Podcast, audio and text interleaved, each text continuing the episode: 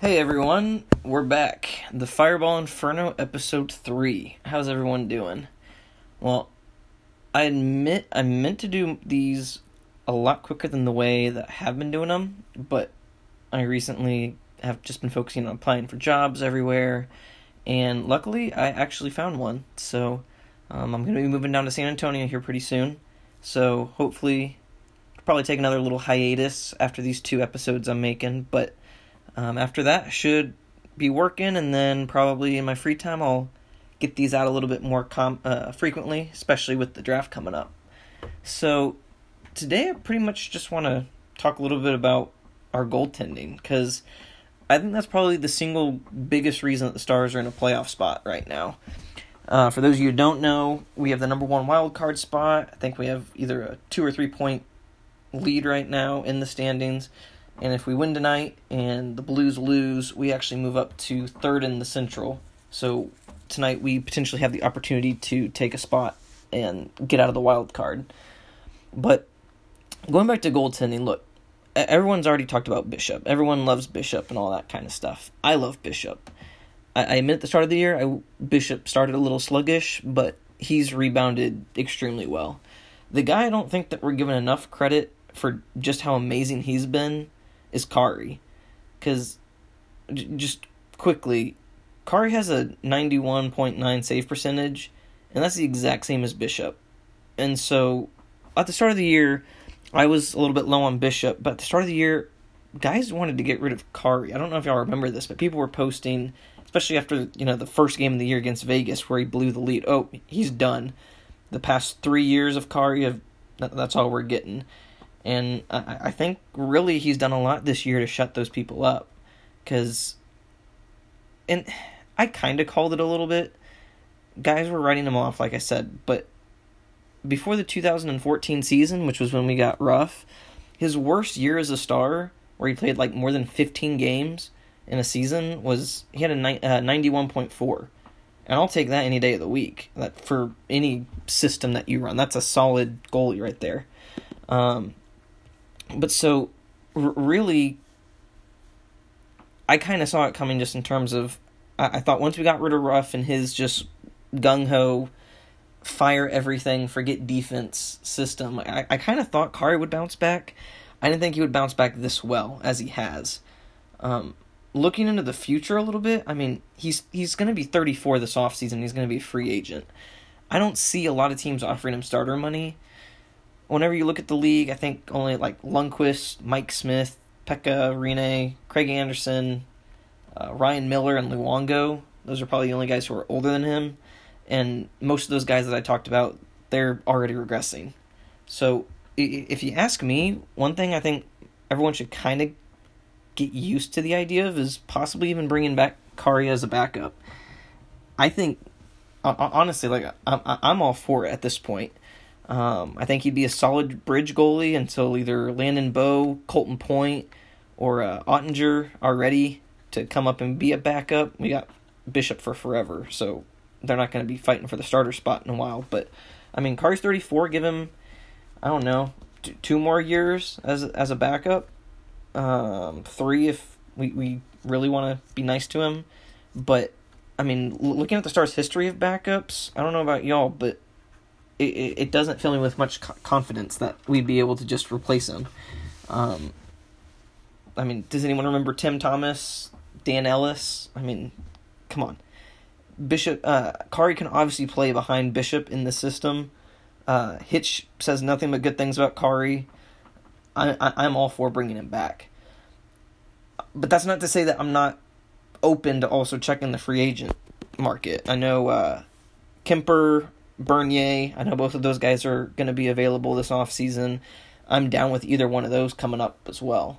Um, I like both of them at, in terms of being a backup, and they're both a little bit younger. Um, but ultimately, what do y'all think? Is Kari is this kind of Kari's last run with us? Do, do you think he's got a little bit more time left? Are you ready to move on?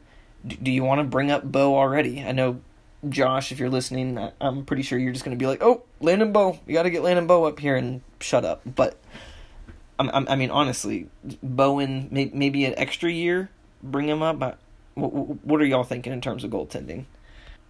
But moving on to the other thing that I think has really gotten us into playoff position, and I gotta say the way that the young guys on defense, especially, have really picked it up this year. Um, I'm gonna talk a little bit about Heatherington because, as anyone saw, whenever we brought him up, I was not ecstatic about Heater. That's gonna be his nickname. Um, but just as a prospect, I wasn't too impressed with him. There's certain criteria I look for in a defensive prospect, and he didn't meet it. So I'll get into that in a second. But Heater, just overall, what he did whenever he was playing, he he was solid. It's kind of what I expected. He was, you know, just solid. It wasn't flashy.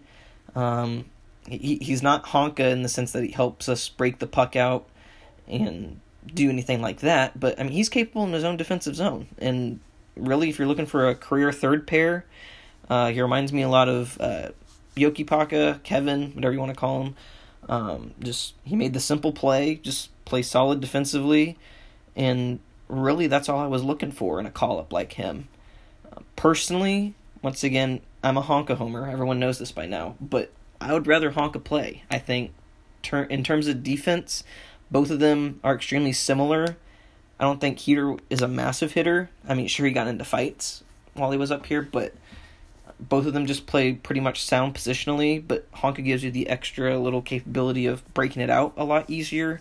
You're not putting the entire load on Klingberg or the forwards. You, whenever Honka's out there, um, it, it just opens things up on the ice.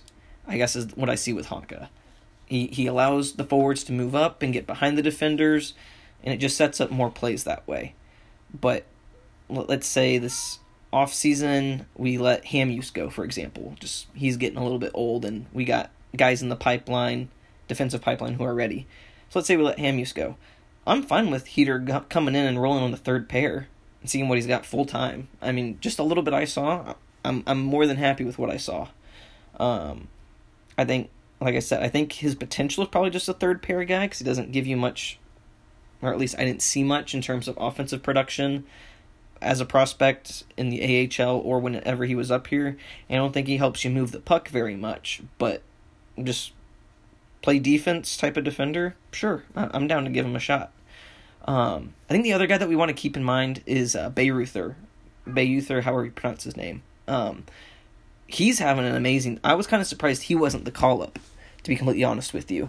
Um, if we let Pateryn go this offseason as well, I'm I, I'm thinking the two of them are going to fight over who gets the spot with uh, Heiskanen. I think Heiskanen's probably going to start in the AHL next year. I am not hopping on the oh Heiskanen to the A, uh, NHL next year. I am not in that boat. I think if you're coming from overseas, you need a year in the American League.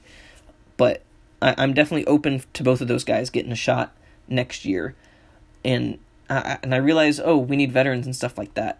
I'm I, I've never been big on that. I, I, I believe skill trumps everything, and oh we need leadership. Well, guess what? Young guys can be leaders too. It's just a matter of having the opportunity. And if you have a bunch of old guys on your team who yeah they're leaders but they're not as good, so it, it's give and take. It, it'll be interesting how it plays out. We still have Methot if he ever can see the ice again for leadership.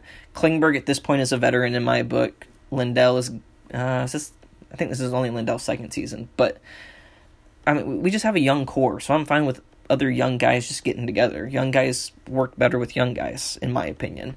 So, but Heater, I, I, is kind of making me look like I ate crow, but I, I was wrong about him. I, I thought he would kind of be a liability, and I was proven wrong. And I'm big enough to say I was incorrect about that one.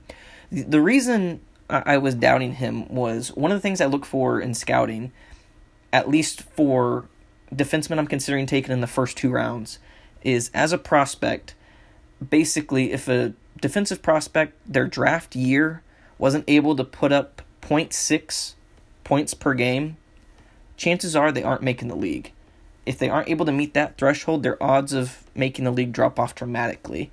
I'm going to post a link in the description to an article kind of breaking that down. But really, so, excuse me, Heater was taken in the second round. and that that was way too high in my opinion. I probably wouldn't have taken him. I'm trying to remember where I had him on my big board that year. I think I probably have him in the fourth or fifth round, just because he, he was a defensive defender. He has a decent shot, but he's not accurate with it, and he doesn't use it consistently. So for for me, the, I I fully admit I was kind of prejudiced against him from the start, just because I thought defensive defender, and that's all I saw and that's still all I saw. But he's capable, in my opinion, of playing at least seventh man uh, or third pair in the NHL, in my opinion.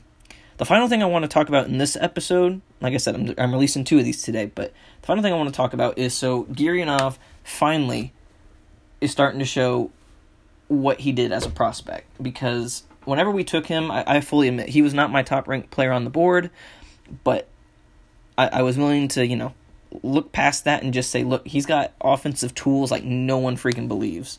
Um, his shot is amazing. His skating is amazing.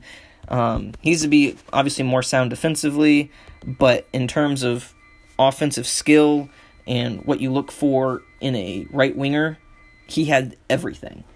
And so he recently, like I said, he just recently got his first uh, career AHL hat trick, and I'm fine with. Everyone kind of likes to bash on Gurianov, and I don't really understand why. He, he like I said, he, he was a tools pick. He he was going to need time to develop.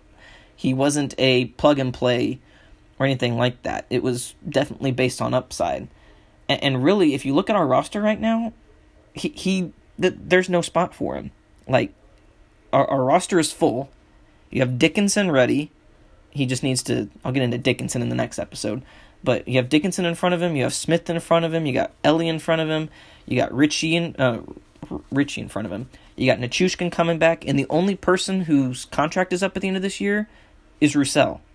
So I mean, I don't have space for him really. Like we're gonna need him in the AHL for another, at least another year or two.